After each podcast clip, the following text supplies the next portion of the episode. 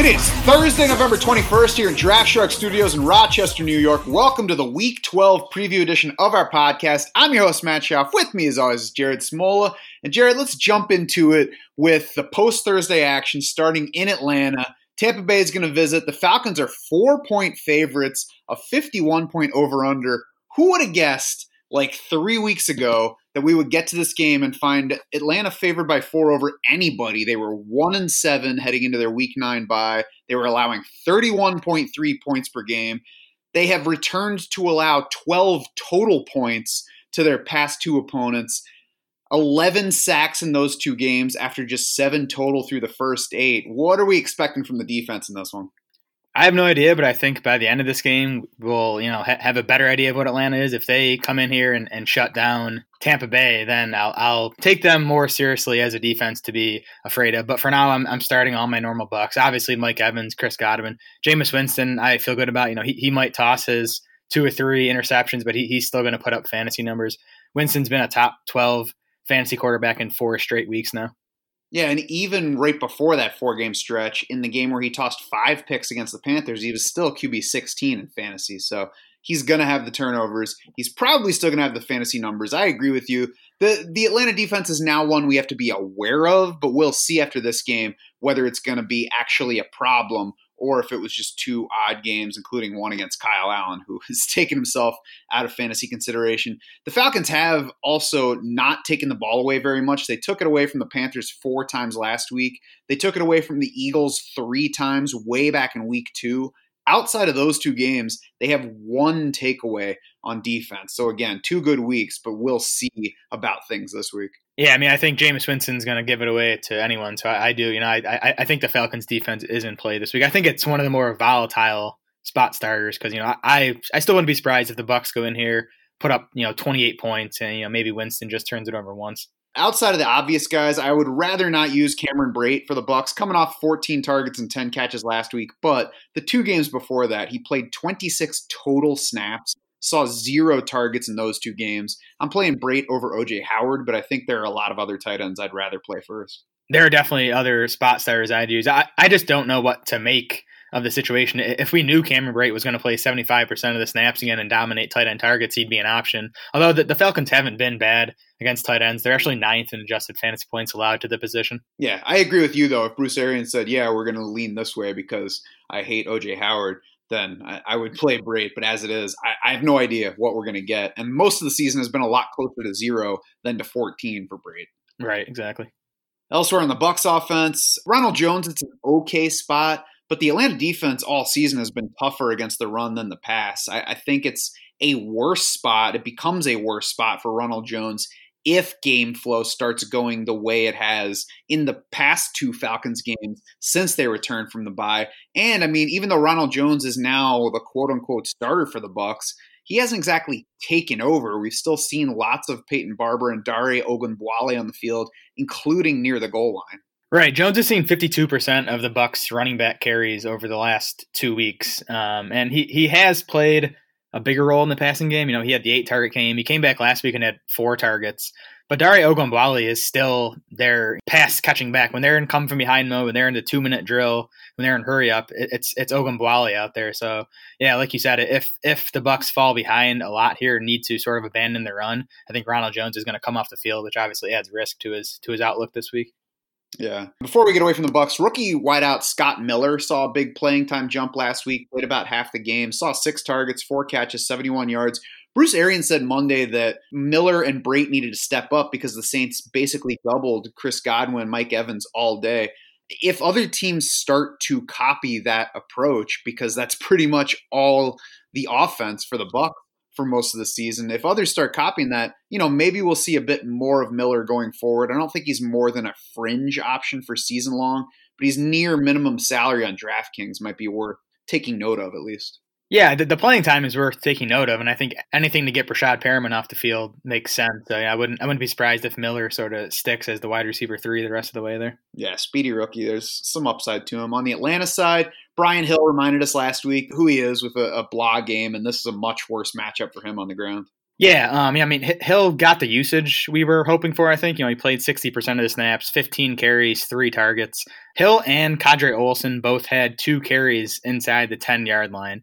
Ollison scored the touchdown. Hill scored a touchdown, got called back by a holding penalty. So you know it, it looks like it might be you know more of a committee down by the goal line, which hurts. And yeah, like you said, the Bucks remain tough against the run. They're, they're still first in Football Outsiders run defense rankings they have given up 4.5 yards per carry over their last four games, so that, so they haven't been quite as tough. Hill, not a guy I'd want to use, but you know the Falcons' home favorites here with a high implied total. I think he's he's a decent bet for a touchdown. Matt Ryan, Julio Jones, Calvin Ridley, all strong plays and a strong matchup. Russell Gage. Kind of in the same range as Scotty Miller. I mean, I guess you like his offense a little bit better. Nine, mm-hmm. five, four targets over the past three games. So he's, uh, you know, worth keeping an eye on on the fringe. Yeah, I mean, if you're down in that range, I'd prefer someone like Gage over Scotty Miller. Just trust the volume or like the spot for the Falcons passing offense a bit more. And Gage had a what looked like a touchdown too last week that got overturned after replay showed that the ball hit the ground in the end zone. And it's a nice spot for that defense that has surged over the past couple weeks. The Buccaneers, they can score points, they can throw the ball, but they've also turned it over three plus times in four of the past five games, four plus turnovers in three of those games. Yeah, definitely an option in season long. Um, I was just looking at DraftKings prices before we came on, and the Falcons defense is priced up. So, you know, they're, they're not going to be a cash option for me in, in DFS this week.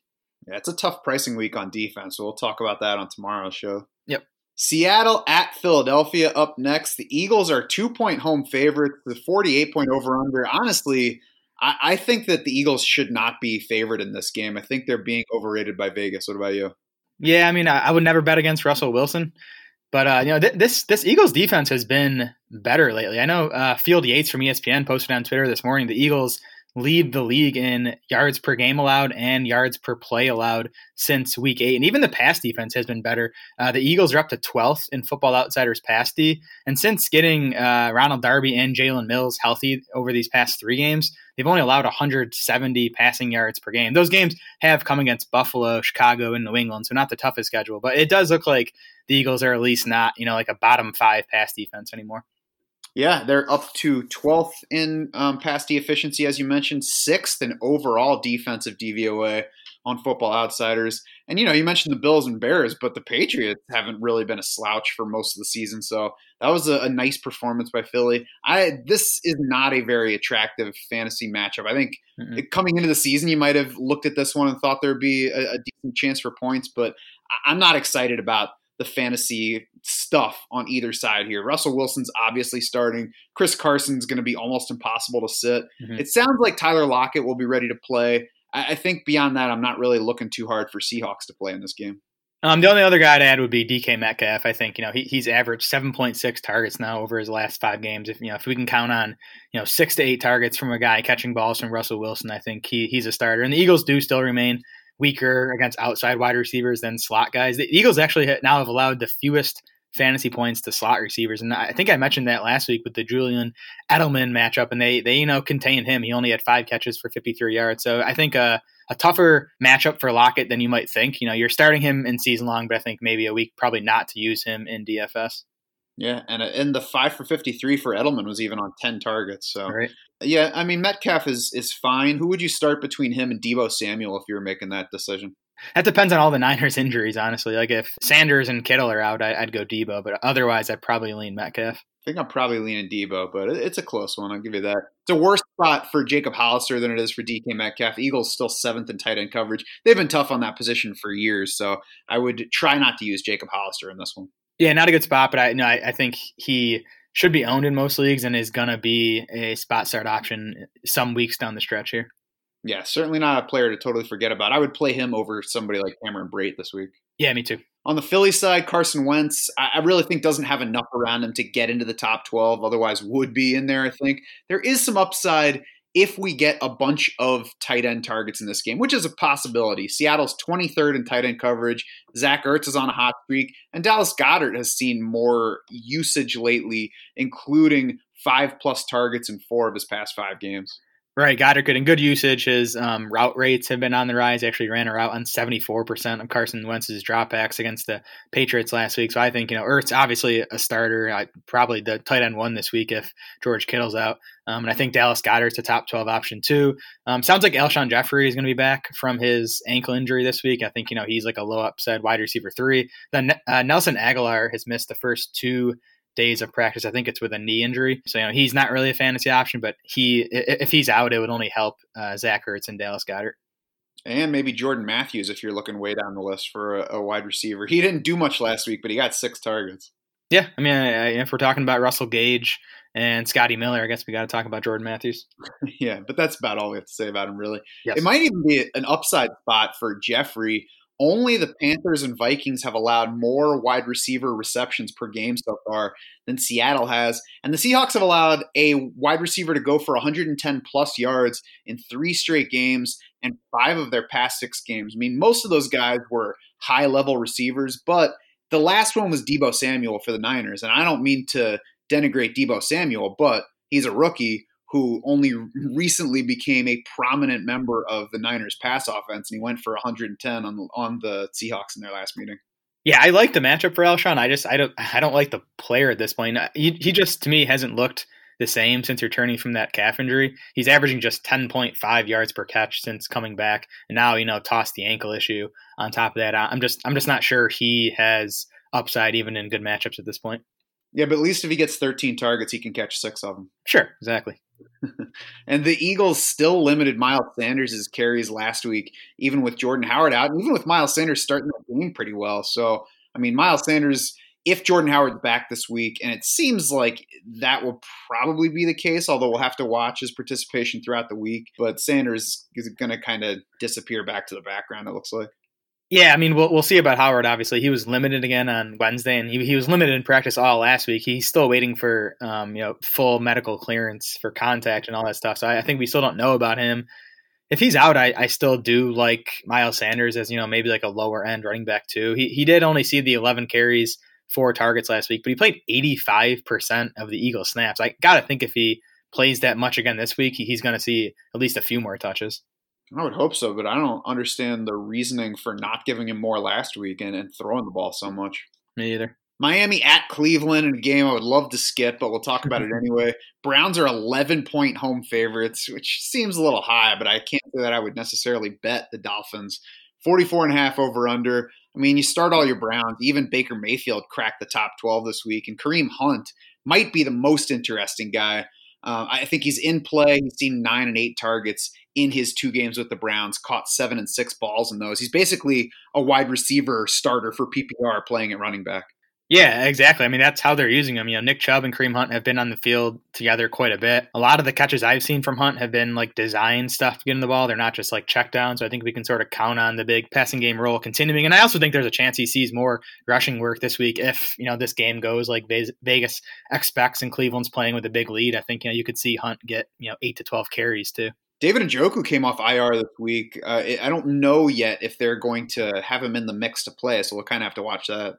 Yeah, and if they do, I mean, I think he has to be in the mix. There's obviously risk in his first game back from the broken wrist, but he's a big talent. He, he caught four balls for 37 yards and a score back in week one, his only full game of the season.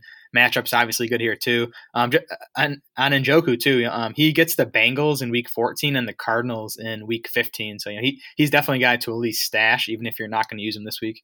Yeah, I would definitely go ahead and grab him either way. And, you know, at a position where we're talking about guys like Ross Dwelley and Jacob Hollister, uh, David Njoku's in the mix if it looks like he's going to start in this game. Yes. The Cleveland defense is 13th against the pass, according to Football Outsiders so far. That is definitely high enough for me to say pass on Ryan Fitzpatrick. And really, the only guy on the Miami side that I'm interested in at all is DeVante Parker. And after he hung seven catches for 135 yards on the Bills, I think Parker's basically a weekly guy at this point. Yeah, I think he's like a weekly wide receiver too at this point. I think we we've probably just been too low on him most of the season, and especially since Preston Williams has gone out. Parker has ten targets in each of the last two games without Preston Williams. matchup's fine here. I mean, the, the Browns secondary has gotten healthier. Parker's probably going to see a lot of Denzel Ward, but like you said, he, he just put up 135 yards in what I think is a tougher matchup against Tre White. Yeah, five straight weeks of 55 plus yards for Parker, uh, 55 plus in eight of his 10 games this season, and five plus catches in four of his past five games. So basically a weekly starter in, in fantasy at this point. Anything else from this game?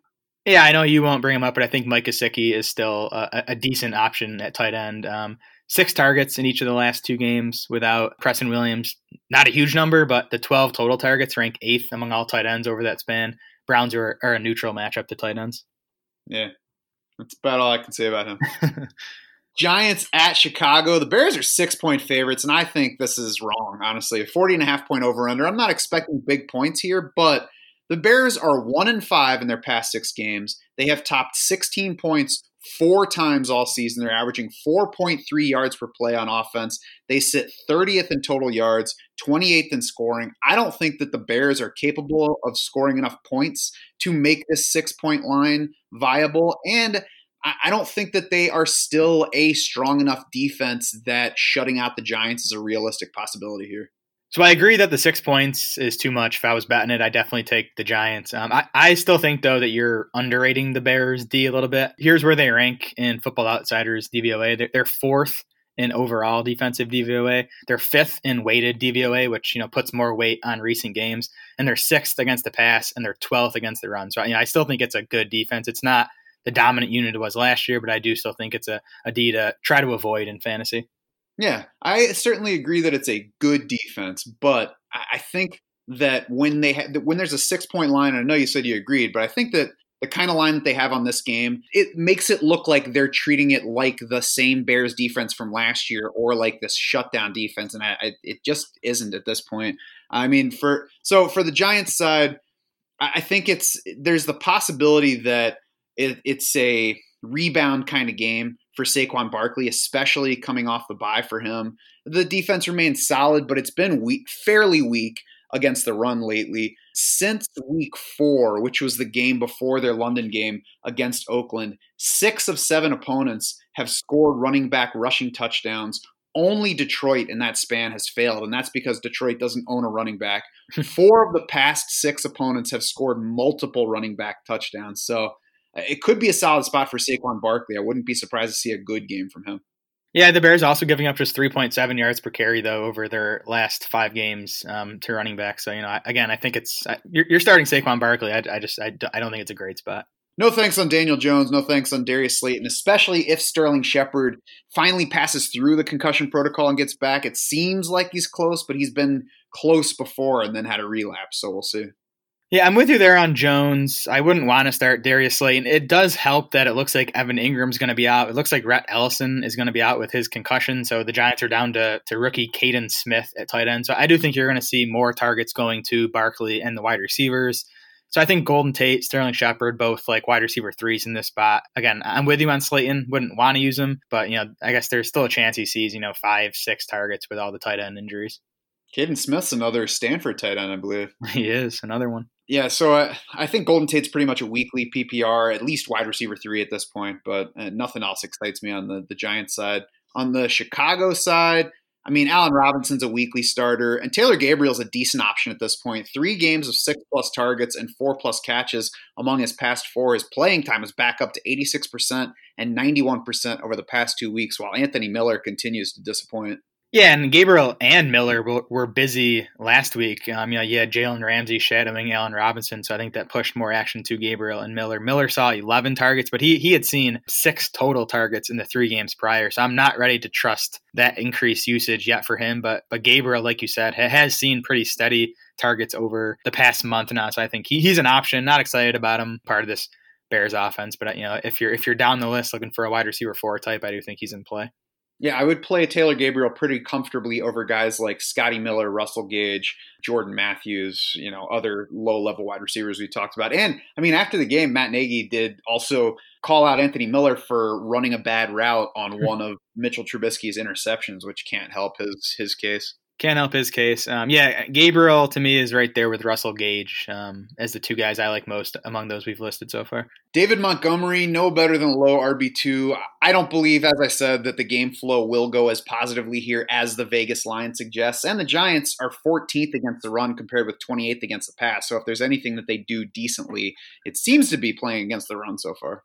Right. I do think that this game will be close, so the Bears can keep feeding Montgomery. So I think he's a he's a good volume bet here. Um, I think he was limited by the ankle injury uh, this past Sunday night. Montgomery's off the injury report for this week though, so it seems like he's you know close to 100. percent So I think unexciting running back too, but I think you know he's a pretty good bet for 15 plus touches. Yeah, 100 percent of David Montgomery hasn't looked too great so far. I know. Carolina at New Orleans. Yeah, I think I wrote down Panthers by eight and a half, but I'm gonna I, I'm gonna assume it's Saints by eight and a half without rechecking the Vegas line here. On the New Orleans side, Marshon Lattimore is still out from Wednesday Wednesday's practice dealing with a calf injury. That's good news for DJ Moore. You're starting DJ Moore anyway, but the matchup gets a lot better for him if there's no Lattimore in this game. Yes, DJ Moore, a weekly starter at this point. He's 13th in PPR points among wide receivers since week five, and that's despite not scoring a single touchdown. Only three wide receivers have seen more targets than Moore since week five.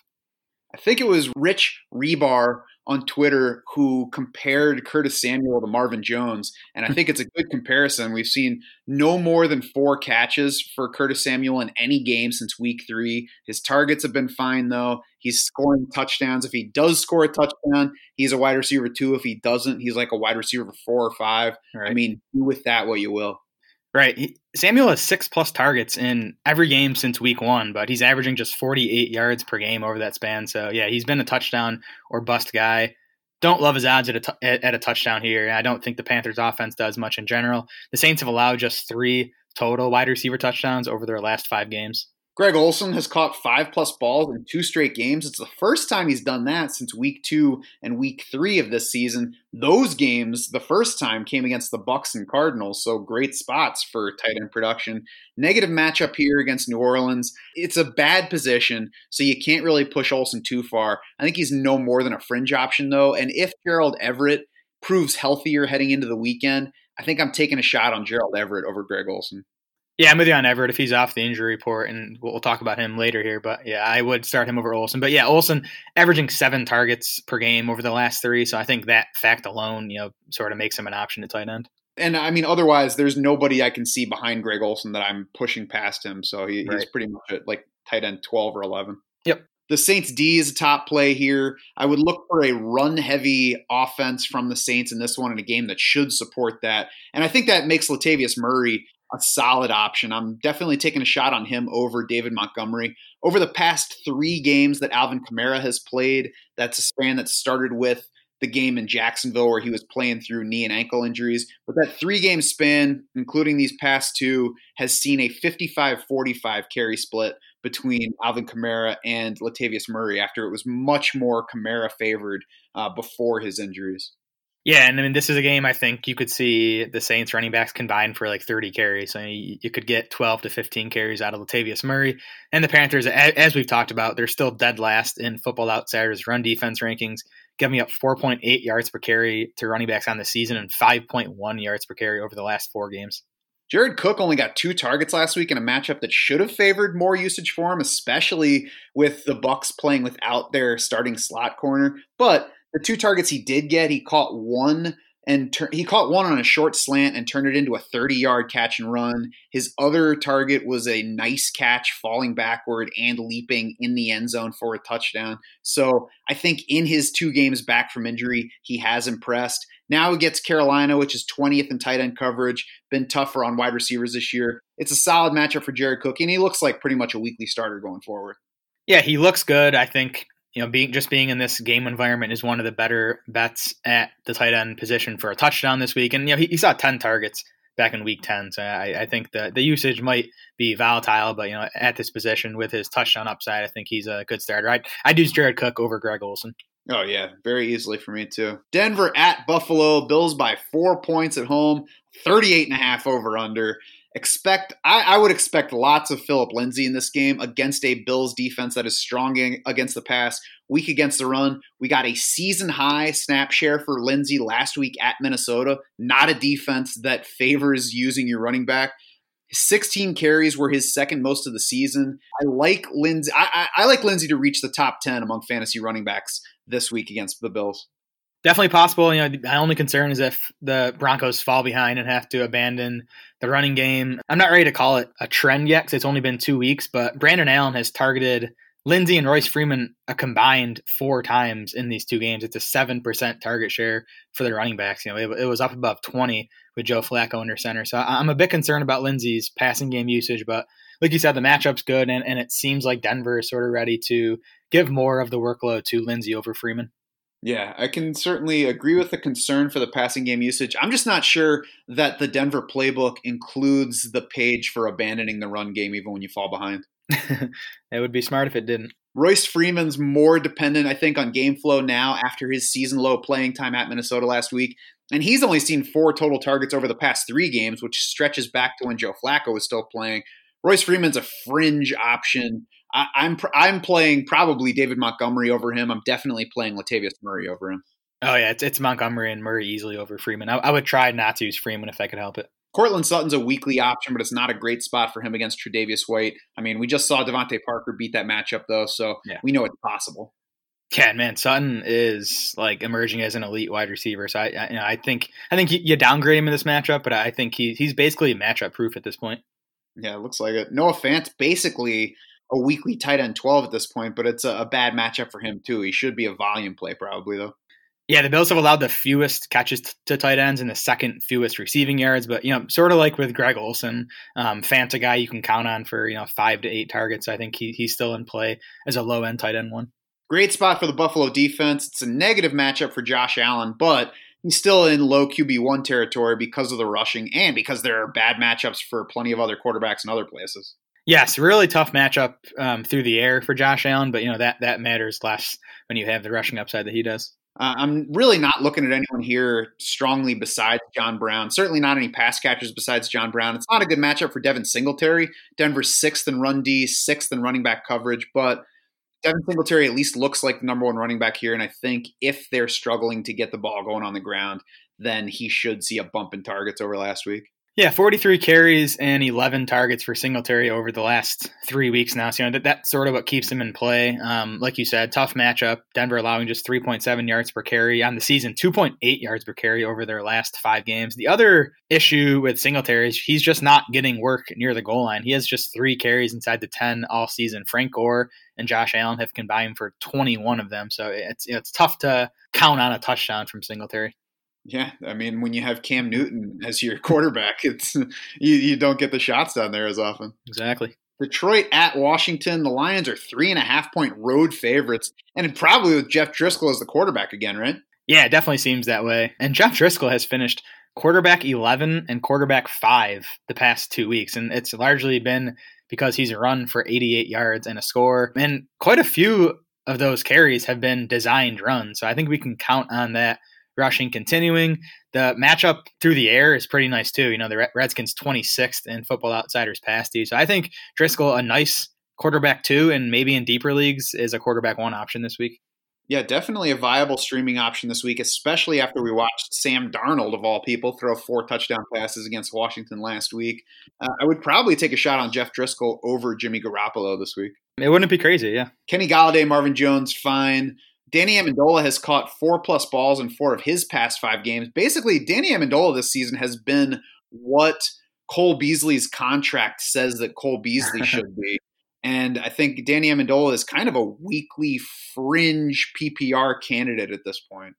Yeah, maybe. I mean, I, I still think, you know, the move from Stafford to Driskel hurts Amendola. He, he's seen 14 targets over the past two weeks from Driskel, caught eight of them for uh, 79 yards. So, you know, that's kind of what you're going to get out of him. Um, Redskins have been a neutral matchup for slot receivers. Yeah. So, you know, start him around an expectation of like four for 40. Yep. And that helps you then go for it. And if it doesn't, like he's, he seems like a safer bet in the range of guys that we were talking about earlier Taylor Gabriel, Russell Gage, those kinds of players.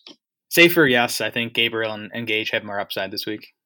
I definitely agree with Gabriel having more upside. I think Amendola and Gage are fairly even on that one.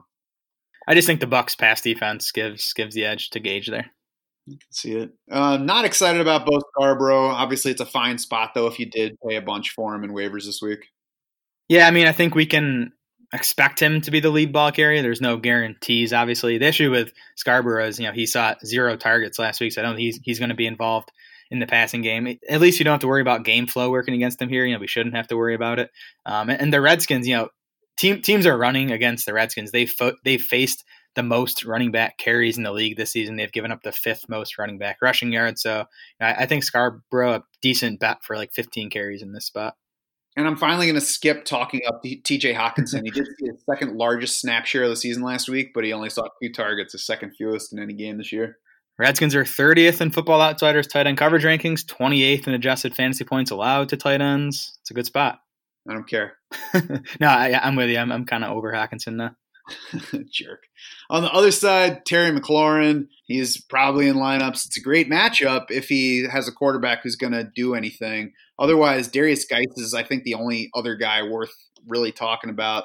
He's my first choice in the Washington backfield, high in running back three range, but Mhm. I mean, even risk there that that he actually leads that backfield in touches. We don't really know what his role is going to look like. Just kind of assuming that it grows at least a little bit over last week, and I think he's more of an upside athlete than either Adrian Peterson or Wendell Smallwood at this point. Yeah, I mean, I, I still love Geist, the player. Um, I, I think it.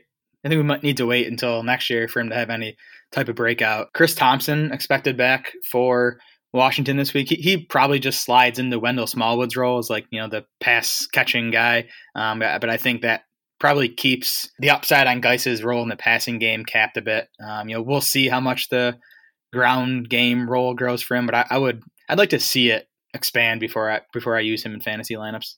Oh, for sure. I would hope to not use him at this point. But if Jordan Howard is back, Mhm. I think that I would play Derrius Guice over Miles Sanders this week. That's the range. Um, that's the range close for me. You know, I'd, I'd use Latavius Murray over both of them. I'd use Kareem Hunt over both of them. Yeah, I agree with both of those too. All right, Oakland at the Jets in a game that should matter more. The Raiders by three points on the road, 46 and a half over under. I think Derek Carr is a strong option this week. The, the only real risk with him at this point is that he doesn't happen to be the one that throws the touchdowns, but we saw Dwayne Haskins throw two touchdowns against the Jets last week. Granted, one was a 45 yard screen pass, but Derek Carr has been throwing more in the red zone lately. He had a season high six pass attempts inside the 10 last week against the Bengals, despite only one touchdown pass in that game. That's according to Pro Football Reference. Three completions there. Derek Carr does have five straight games with at least one touchdown throw inside the 10 yard line. He had only two such touchdowns through the first five games, and he has had 15 attempts inside the 10 yard line over the past five games after just seven attempts over the first five games.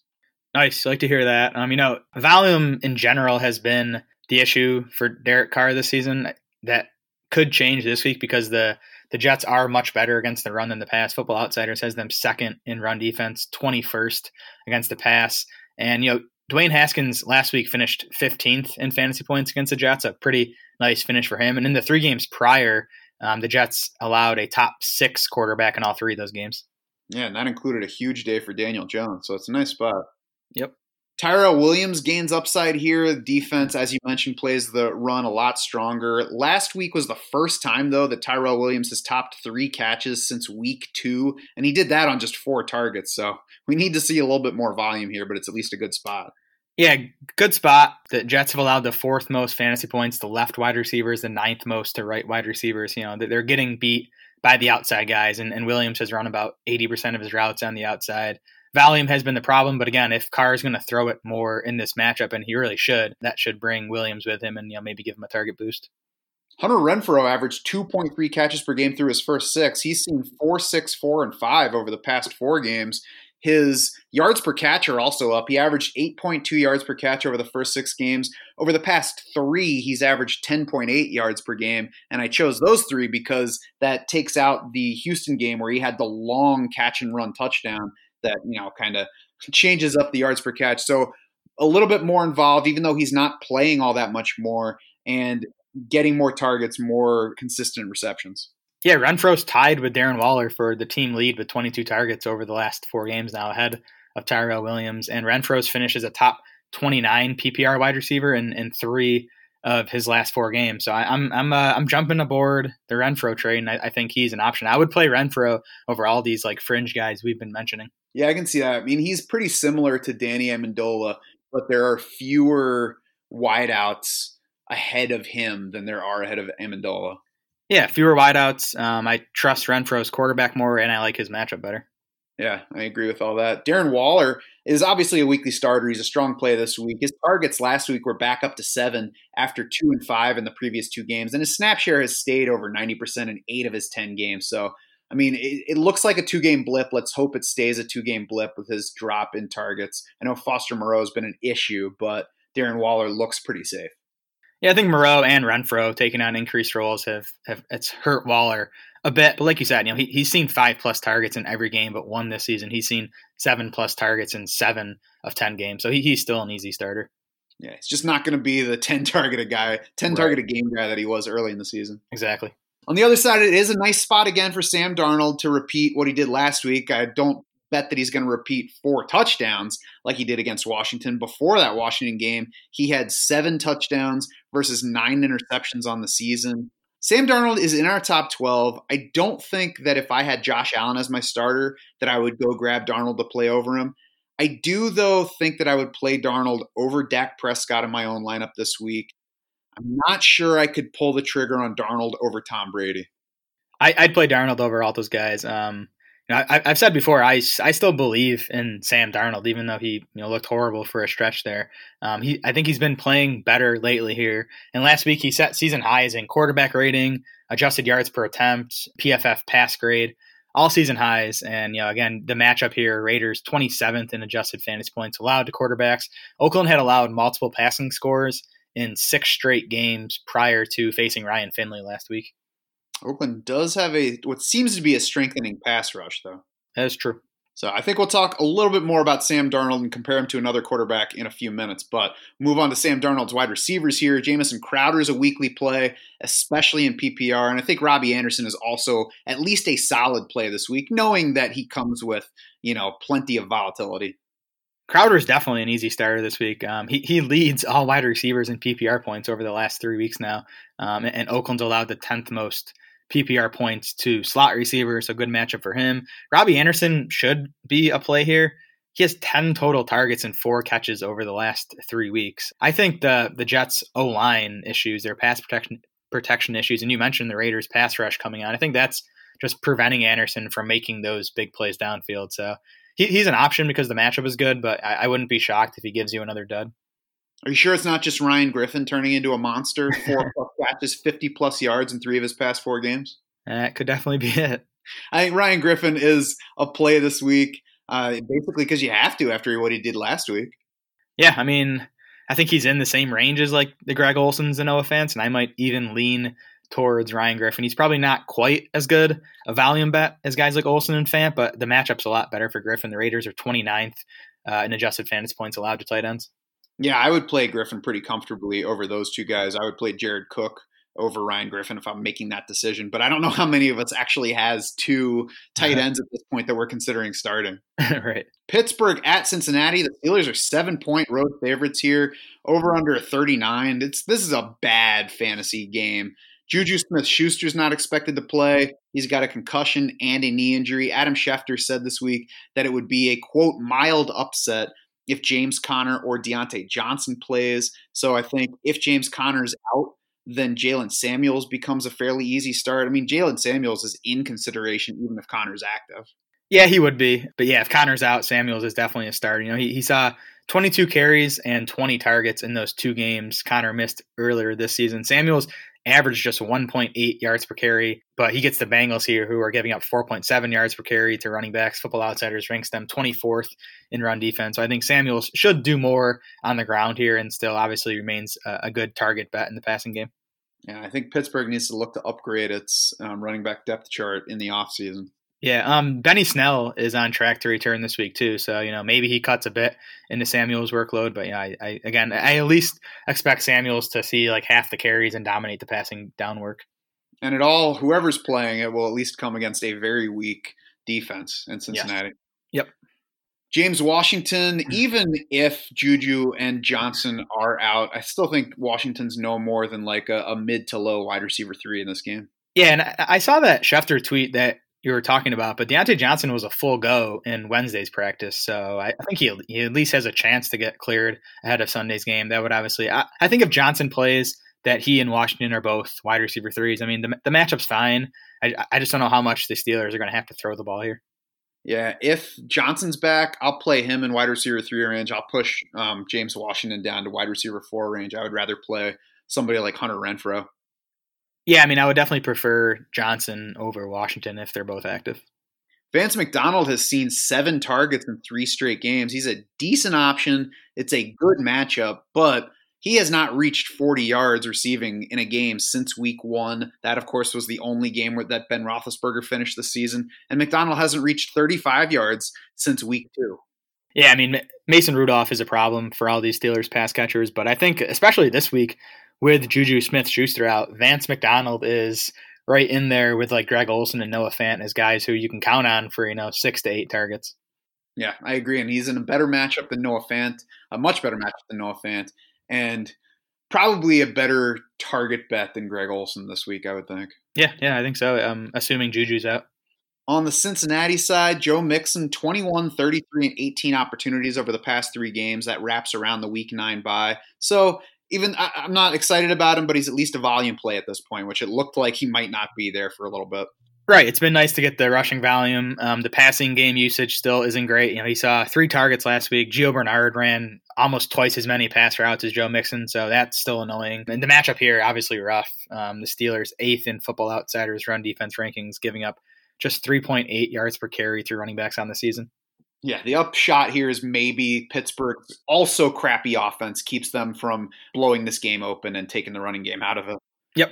Tyler Boyd is still a volume play too. He he only saw three targets last week, but he saw eight the week before against Baltimore. That was the first Ryan Finley game. Boyd caught six for 62 in that game. I don't think there is any upside here. I'm not excited, but I mean Tyler Boyd's still in play for PPR. Yeah, and Boyd complained publicly after getting those three targets last week. And you have Auden Tate unlikely to play this week after taking that hit to the head late in last week's game. So yeah, I, I think Boyd a good volume bet. That volume is obviously worth less with Ryan Finley under center. He should score points for not complaining publicly more often as a member of this Bengals team. I agree. Jacksonville at Tennessee, Titans by three points at home, low over under 41 and a half. I feel like we might get more points than Vegas is expecting from this one. And Nick Foles is the guy that I am comparing with Sam Darnold in deciding who to use this week. I just I personally feel more comfortable about Nick Foles. We've got Jacksonville offense that's 15th in passing efficiency according to Football Outsiders. The Jets are still 32nd even after last week at Washington. Titans are 22nd against the pass on defense, fourth against the run, so it's a matchup that favors trying to throw the ball more. We expected this offense to enter the season throwing the ball more after they got Foles, after they got offensive coordinator John DeFilippo. We've got DJ Chark, who's a beast, mm-hmm. well beyond what anybody expected coming into the season. And now Tennessee has allowed four straight quarterbacks to throw two plus touchdown passes. Seven of 10 opposing quarterbacks to throw two plus for the season. And yeah, some good quarterbacks have been mixed in there, but they've also allowed two to Kyle Allen, two to Josh Allen, two to Gardner Minshew, and three to Jacoby Brissett. So yeah, it's definitely a good matchup for Foles. I'm with Vegas here though, and thinking this is going to be a lower scoring game. I think the Titans are going to have success running the ball, and you know they'll be able to control the clock a little bit. But both these offenses are slow paced offenses, which hurts too. You know, Foles benefited last week from the what was it, 47 pass attempts. The Jags went 84% pass last week. You, know, you can't expect that to continue. And Doug Marrone came out this week and said they need to, you know, get Leonard Fournette going on the ground again. So I do think they come out of this game, you know, trying to run the ball early at least. I think Foles is fine, but I would use Darnold over him pretty easily. Okay, so they're only going to go 72% pass in this if they do that, Foles has a shot to finish top 12. Oh, there you go. I, I, I think he finishes top 12 this week. It could be a bet. we'll think about that. DJ Chark's an obvious start. Dede Westbrook, Chris Conley are in play. Um, Westbrook disappointed last week, but I think he's a solid bet for six plus targets here. He's seen that most weeks.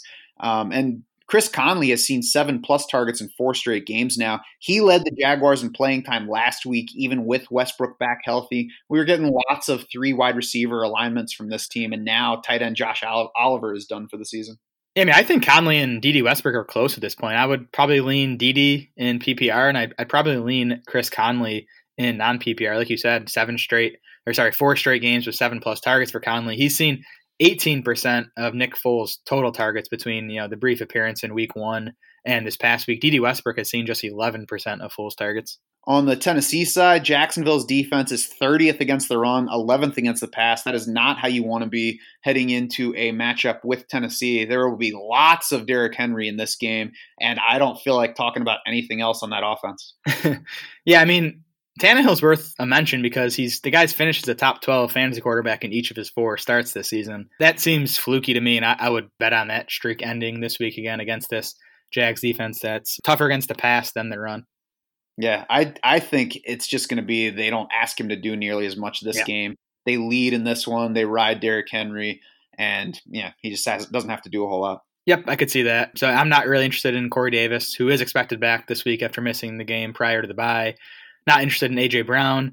Um, at, at, tight end, we'll have to see if Delanie Walker is back. Um, he was limited in Wednesday's practice. If he's back, I I think you just have to avoid both Walker and Jonnu Smith until we see how the work's going to be divvied between those two guys. Yeah, and until we see how healthy Delanie Walker is, because he's been in and out of the lineup for most of the season now. Yeah, I mean, it wouldn't surprise me if the Titans just stuck with Jonnu Smith as their lead tight end. You know, I think he, he's the future at the position. So, um, but you know, if Delanie's back, I think it's it's too risky to use Jonnu. Dallas at New England Patriots by six and a half, and that is up a half point from where it opened. Forty six point over under, so not a ton of points here. Patriots have allowed four touchdown passes all season. Carson Wentz last week was the first quarterback to reach 200 yards passing against them since Ben Roethlisberger in week one. No quarterback since week one has reached 215 yards. Wentz stopped at 214. Bad spot for Dak Prescott. He played fine. He has played fine on the road overall this season. He mm-hmm. lit up the Lions and the Giants in his past two road games, but limited against the Jets with his second fewest yards per attempt all season, no touchdowns in that game. And the Saints clamped down on the Cowboys pass offense in their road matchup. Yeah, I mean, just a brutal matchup. New England's number one in our adjusted fantasy points allowed metric, and they're reducing quarterback scoring by 49%. So, you know, they're easily number one. Lamar Jackson, the only quarterback to finish top 15 against the Patriots. Dak does have that rushing ability. He doesn't have Lamar Jackson's rushing ability, but, you know, he's someone who can add, you know, 30 to 40 yards on the ground, which helps. But I would try to bench Dak Prescott this week, and I would use Baker Mayfield, Sam Darnold, Derek Carr, Brissett on Thursday night, I would use over Dak Prescott. Nick Foles, even I might use over Prescott. I was waiting to see what you were going to say about Nick Foles. Yeah, I would. I think I would go Nick Foles over Dak Prescott as well. And I think the Patriots are likely to worry more about stopping the pass offense than Ezekiel Elliott. You know, I think a lot of people still probably think about Zeke first when they're looking at the Cowboys offense, but the passing offense is going to hurt you a lot more than if Zeke Elliott rushes 25 times for 100 yards. The Patriots can absorb that and still win the game pretty easily. They're, as you mentioned, first in pass efficiency, 13th against the run, uh, weaker on that side. I think they would probably prefer that Dallas ride Zeke in this game. So uh, Zeke Elliott is obviously a starter for everyone. I think they're going to be focused on stopping Amari Cooper, Michael Gallup. Yeah, and, and if I'm the if I'm the Cowboys, I'm coming into this game with Zeke and the running game as my focal point because, like you said, you know the Patriots have been much much tougher against the pass than the run. They're giving up 5.4 yards per carry to running backs over the last four games. So I, I, wouldn't be surprised if Zeke has a pretty big game here. And even Philly with Miles Sanders and Boston Scott started out last week running the ball decently, yep. and then they just kind of abandoned it. So yep. it can't work. Yep. Cowboys sit middle of the league in rushing yards allowed and yards per carry allowed. Sony Michel has seen 15 plus carries in seven of his 10 games on the season. The three times that Sony Michel did not reach 15 carries were against the Jets in week three, against the Ravens in week nine, and against the Eagles last week. Mm-hmm. The Jets, we didn't know it at the time, but have been a tough rushing matchup this season. So that one kind of makes sense in retrospect. The Eagles, we knew were a tough rushing matchup. We weren't expecting good things from Sony Michel last week. And the Ravens game, they were losing by a lot of points for most of that. So since we're not expecting them to fall behind in this game, and Dallas is not a tough run defense, we should get good usage for Sony Michel in this game. Yeah, I mean, I expect like somewhere around 15 carries. I do think though Rex Burkhead is a problem for Sony Michel. You know, it, it just it just turns a two man backfield into a three man backfield, and and this season Michel's averaged 19 carries and 2.7 targets per game in three games without Rex Burkhead. Those numbers drop to 13.9 carries and one target per game in the seven games Burkhead has played in. So I do think it's an impact, but I also think Michel, like you said, in this spot is a decent volume bet. And the Cowboys have also allowed the fifth most rushing touchdowns to running backs. So I think, you know, Michel, a decent touchdown bet here. It's an okay spot for James White, but his target volume hasn't been anything special lately. Five, three, and seven over the past three games. Only three targets in the game against Baltimore where they were trailing. They threw the ball a lot, and it seemed like it should have been a fine matchup for James White. And then last week he saw seven against the Eagles, but he only had 16 yards on four catches. Yeah, and Rex Burkhead has impacted James White too. White's averaged 8.7 targets in games without Rex Burkhead, 5.1 in games with him. So, you know, 5.1, that's still a nice number. And, and we should definitely mention that Mohamed Sanu is likely out of this game with a high ankle sprain. Phillip Dorsett is iffy with a concussion. So, you know, if if uh, Dorsett's out on top of Sanu, that, that would push more target volume to James White, I think.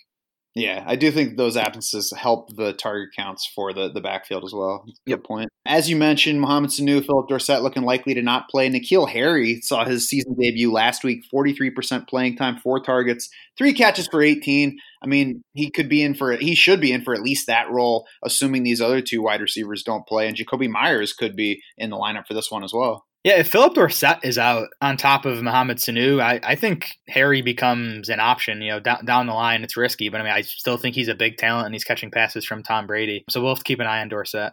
The guy I'm more interested in than these wide receivers is Benjamin Watson. Mm. He's already been on the field as a run blocker. He has caught three plus passes in three of his four games. So we, it seems like pretty much every week we get a tight end who really pops relatively out of nowhere to give us, you know, top five fantasy numbers at this point. Yeah. I think Watson could be that guy this week. He definitely could be that guy, especially again, you know, with those wide receiver injuries.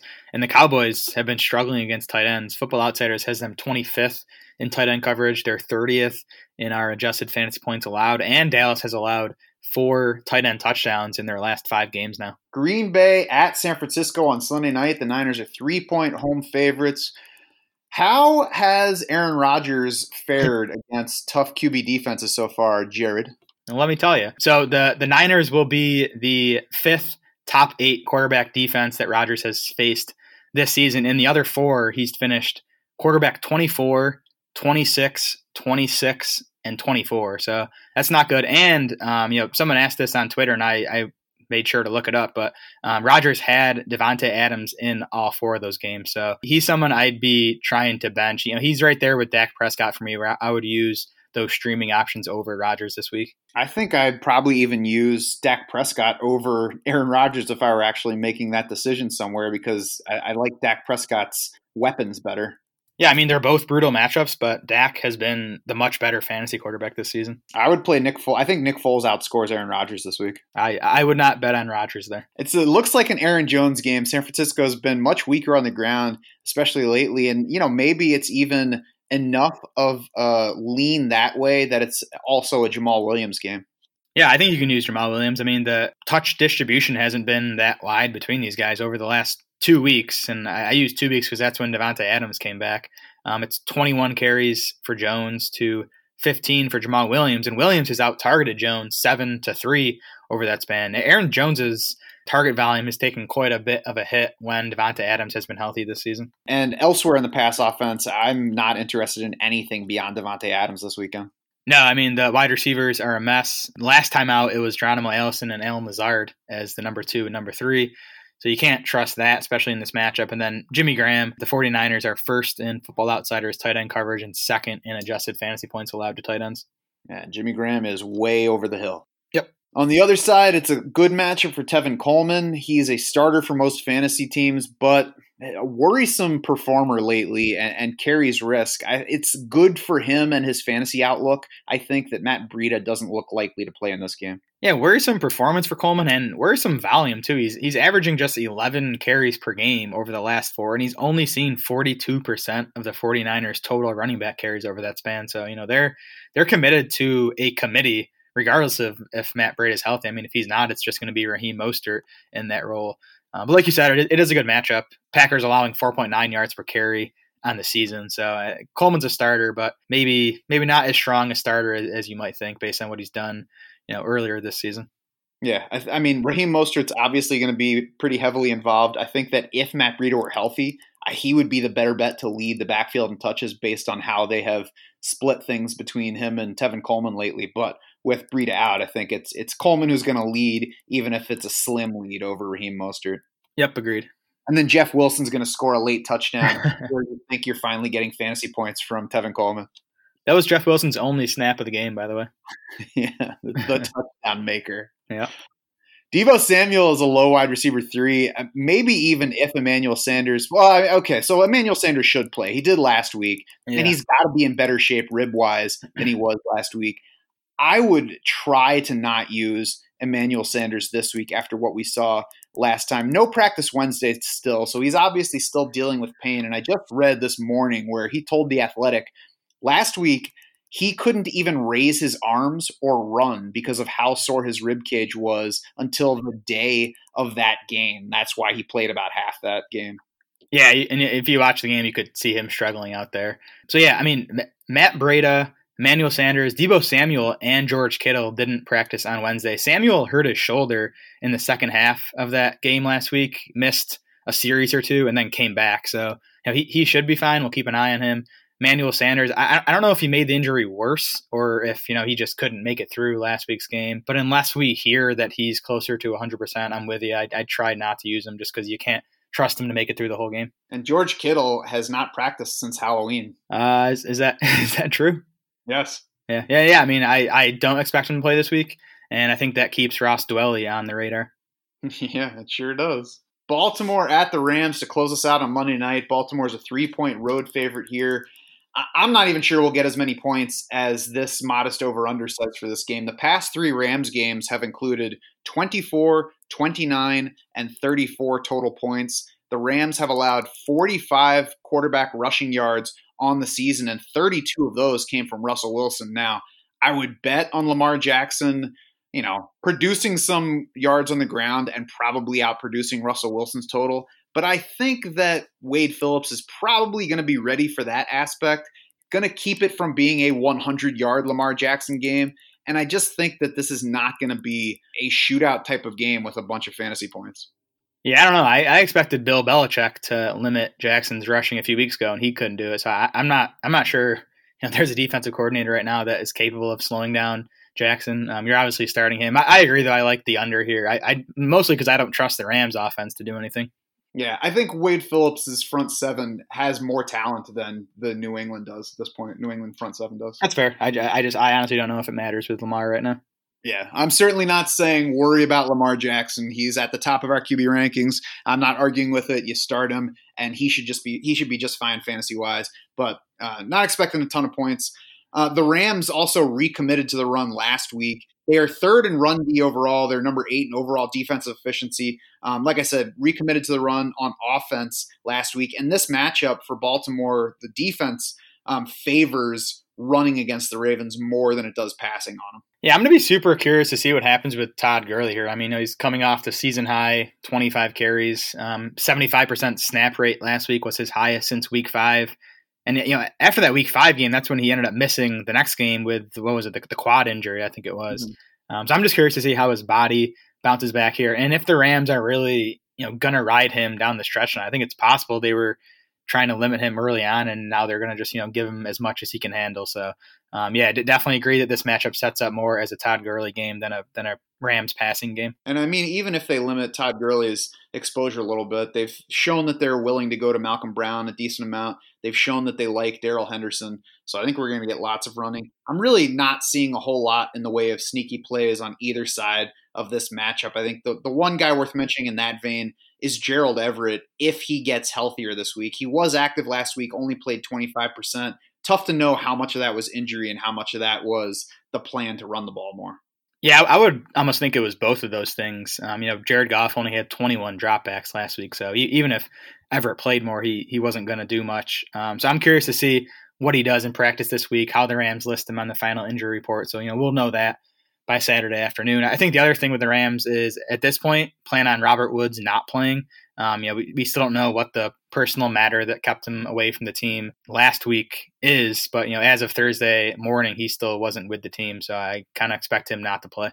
That's going to do it for this Week 12 preview edition of the podcast. Head over to draftsharks.com now to see how we project and rank all these players against each other for the week. You can find streaming plays, you can find strength of schedule rankings, you can find DFS recommendations, and of course, fantasy vision write ups dating back from the current week to the beginning of the season on many, many, many players. You can also find us on Twitter. We are at Draft Sharks. Jared is at Smola DS. I am at Schauf DS. That's S C H A U F.